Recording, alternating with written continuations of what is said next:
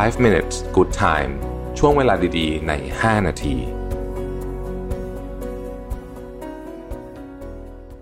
วันนี้เนี่ยผมเอาบทความจาก Ryan Holiday ที่ชื่อว่า nineteen Rules for a Better Life from Marcus Aurelius นะครับ Marcus Aurelius เนี่ยก็เป็น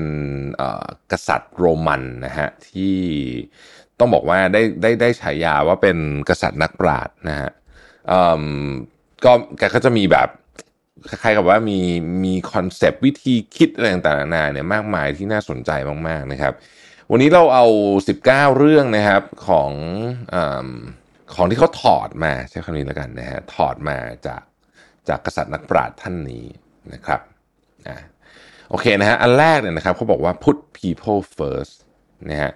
คือเวลาจะจะนึกถึงอะไรก็ตามอ่ะวางกลยุทธ์อะไรก็ตามเนี่ยนะฮะคือสมัยก่อนคงจะเป็นพวกสงครามอะไรพวกเนี้ยนะเอ่อเขาจะคิดก่อนว่าคนอยู่ตรงไหน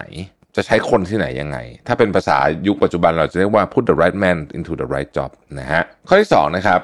เอ่อเขาบอกว่าอย่าอย่านินทาอย่านินทาอย่าบ่นอย่านินทามันเสียเวลาชีวิตนะครับข้อที่สามนะครับทำเฉพาะสิ่งที่จำเป็นเท่านั้นนะครับในหนังสือที่เขาเขียนเกี่ยวกับมาร์คัส ออเรเลียสเนี่ยนะฮะเขาบอกว่ามันมีอยู่ประโยคนึงที่กษัตริย์ท่านนี้ท่านเคยพูดไว้บอกว่าถ้าคุณต้องการแสวงหาความสงบสุขอย่างแท้จริงในชีวิตให้ทำน้อยลงและน้อยลงไปเรื่อยๆนะครับทำเฉพาะสิ่งที่สำคัญจริงๆเท่านั้นข้อต่อไปนะครับอย่ากังวลกับความคิดเห็นของคนอื่นให้เอาเวลามาตั้งใจทำในงานของเรานะครับข้อต่อไปคืออย่าทรมานหรืออย่าเสียเวลาหรืออย่าเสียใจกับ imagine troubles อาจจะแปลได้ว่าคือเรื่องที่มันยังมาไม่ถึงอ่ะเรื่องที่มันยังมาไม่ถึงหรือเรื่องที่เราคิดเอาเองคิดว่าเรื่องนี้มันจะต้องใหญ่โตมโหฬารชีวิตจะต้องจบลงแน่นอนอะไรแบบนี้เป็นต้นนะครับข้อต่อไปคือ focus on effort not outcome โฟกัสไปที่แรงที่เราใส่เข้าไปกระบวนการต่างๆนานาที่เราใส่เข้าไป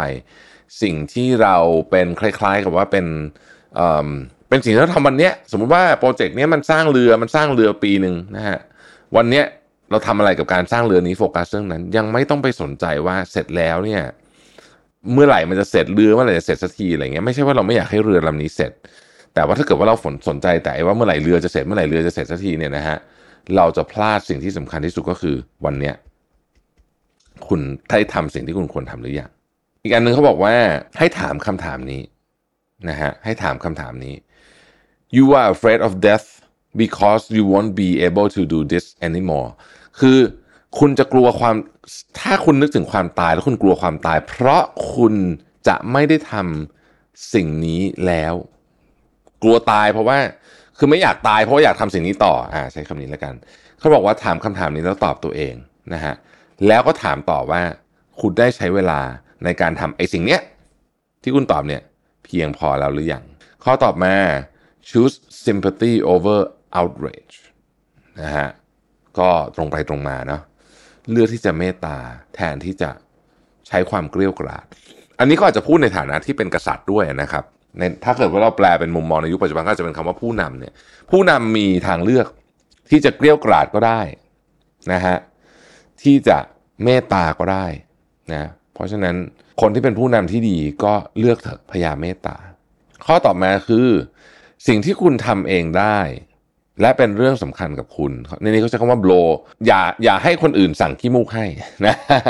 เออนะเพราะฉะนั้นเนี่ยบอกว่าโอเคคือไอ้ของพวกนี้เนี่ยคุณต้องทำเองนะมันหมายความว่าในความหมายของมันก็คือว่ามันมีของบางอย่างอะที่มันไม่มีใครช่วยคุณได้อะคุณจำเป็นจะต้องทำเองนะครับข้อต่อมาให้นึกถึงความก้าวหน้าไม่ใช่ความเพอร์เฟกต์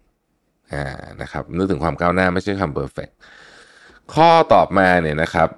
จริงๆกษัตริย์เอ่อคนเนี้ยเขามีชื่อเสียงมากนะฮะในในการทำเรื่องพวกเกี่ยวกับ meditation ตั้งแต่สมัยนู้นแล้วนะฮะเขาบอกว่า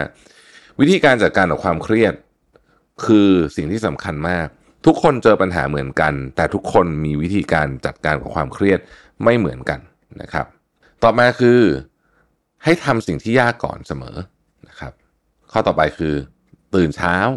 นะครับข้อต่อไปคือให้เข้มงวดกับตัวเองแต่มีความอดทนกับผู้อื่นนะครับไม่ใช่เข้มงวดกับผู้อื่นแต่ว่าอดทนกับความไม่ได้เรื่องของเราเองคือคืออดทนกับผู้อื่นในที่นี้หมายถึงว่าบางทีเขาจะทำผิดบ้างอะไรบ้างก็ให้อภัยเขานะครับแต่กับตัวเองเนี่ยเราต้องเข้มงวดนะครับต่อมานะฮะอยากกลัวที่จะขอความช่วยเหลือไม่ว่าคุณจะอยู่ในโพสิชันใดก็ตามนะฮะบางทีคนที่เป็นผู้นำเนี่ยเป็นกษัตริย์อย่างเงี้ยนะฮะจะไปบอกว่าไม่รู้ไปขอความช่วยเหลือบางทีมันอื้อไม่ได้ฉันต้องรู้ทุกเรื่องอันนี้ก็ไม่ใช่นะครับข้อต่อมาอันที่ผมชอบมากเขาบอก treat success and failure the same ความสำเร็จกับความล้มเหลวให้ปฏิบัติกับมันเหมือนกันคือเดี๋ยวมันก็ผ่านไปอ่ะนะฮะสำเร็จก็รู้แหละว่ามันก็อยู่แป๊บเดียวล้มเหลวก็อยู่แป๊บเดียวเดี๋ยวมันก็ผ่านไปและสำคัญกว่านั้นก็คืออยากให้เรียนรู้จากทั้งสองอย่างนะครับต่อมาคือใช้ชีวิตที่เต็มไปด้วยความรักรักตัวเองรักคนอื่นให้เต็มไปด้วยความรักถามว่าเรามีชีวิตที่เต็มไปด้วยความรักหรือยังวันนี้นะฮะ